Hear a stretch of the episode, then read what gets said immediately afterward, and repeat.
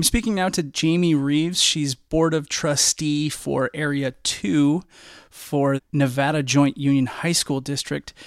Miz Reeves, thank you very much for talking with us here at K V M R. Absolutely. Right now, I am not speaking on behalf of the board. I am speaking as as myself. Miz Reeves, the Nevada Joint Union High School District Board of Trustees met on Tuesday. Could you tell me a little bit more about that meeting, please?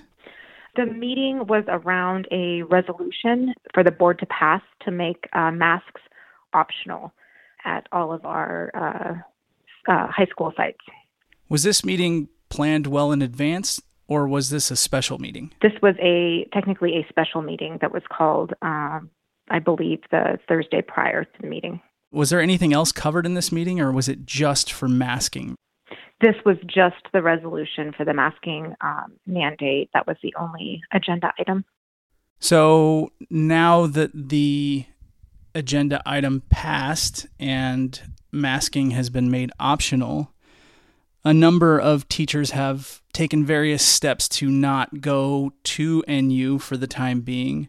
I spoke with the president of the Nevada Union Teachers Association yesterday, Mister Eric Mayer, and he told me that there are a number of ways that they were doing so. Some might be calling in sick, some might be using vacation time, et cetera. In any case, he told me that this is not an official action, that these are individual teachers who are not showing up because they are not willing to risk their credentials. He said that there was a memorandum of understanding that was violated. What can you tell me about that? Um, there is a memorandum of understanding that we have with both our NUSTA, which is our um, certificated union uh, employees, and also our um, classified employees. Uh, we have uh, M O Us with both of those uh, bargaining units around um, various uh, COVID-related protocols uh, in the classrooms. And that's something that we've um, had since uh, the pandemic began. And in your opinion, would you agree that there was a violation of that M O U? Yes. Uh, the teachers' union was not. This is an item that would be bargained. And in my opinion, the M O U, uh, they were not brought to the table as, as stakeholders.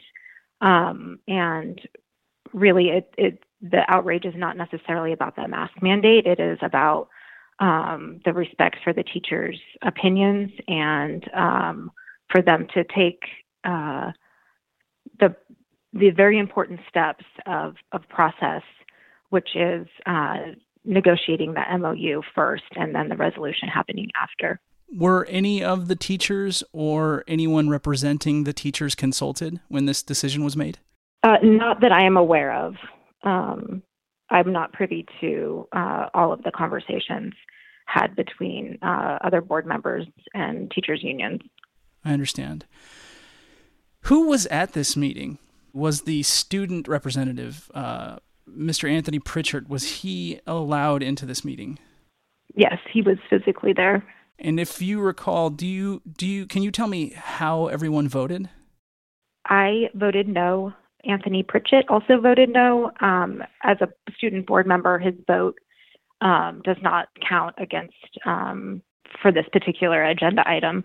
Um, Trustee Gamsky voted, um, he abstained, and the remaining uh, trustees voted in favor. Uh, Trustee Jim Hinman, Jim Drew, and President Pat Seeley. It seems like masking enforcement was placed squarely on the shoulders of teachers. Do you agree with that? Do you do you think that that sounds true?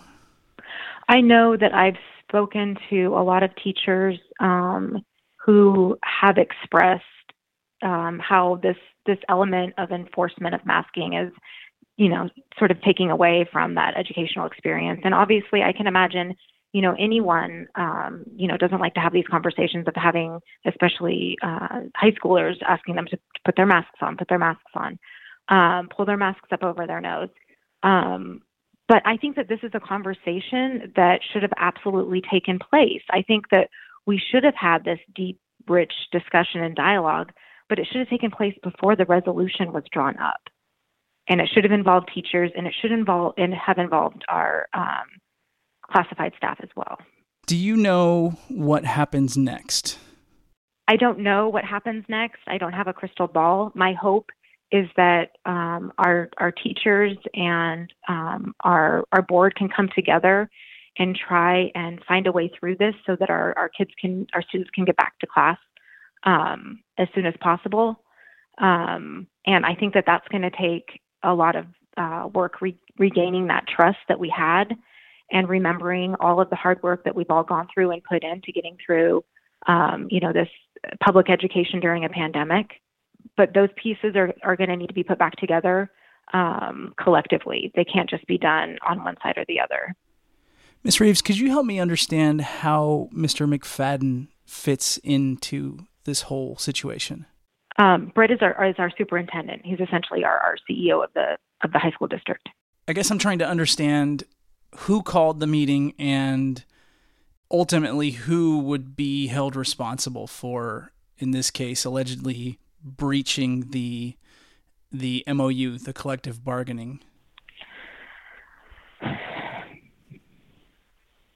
I'm not exactly sure who called the meeting. Um, I would assume it was a board member. That's what I would deduce. Would it be? Would probably be one of the uh, three board members that voted in favor. Uh, called this special board meeting. Now, sort of switching gears a little bit, I'd like to ask you, you know, not as a board member, but as a parent, what are your feelings about this entire situation? That it, I, I feel like it's a mess, and it breaks my heart that um, our our teachers are feeling disrespected, our other staff is feeling disrespected, and that our students are not in class right now when they've already missed so much education. Um, I feel like with um, more communication, more collaboration, um, we could have circumvented this whole entire catastrophe. Any final thoughts? I know that our our community is strong, and I know that um, there's a lot of opinions, but I would like to focus on our North Star being students and getting them back into the classroom, and also being able to restore um, these personal and professional relationships that we have uh, with our with our teachers and with our staff at the high school district. And um, I'm just I'm hopeful. Even though um, it feels dark right now, I'm hopeful that uh, we'll be able to find a path uh, forward and get these kids back in class safely. I've been speaking with Jamie Reeves. She's board trustee for Area two of the Nevada Joint Union High School District. Miz Reeves, thank you very much for speaking with me tonight. Absolutely. Thanks for the opportunity.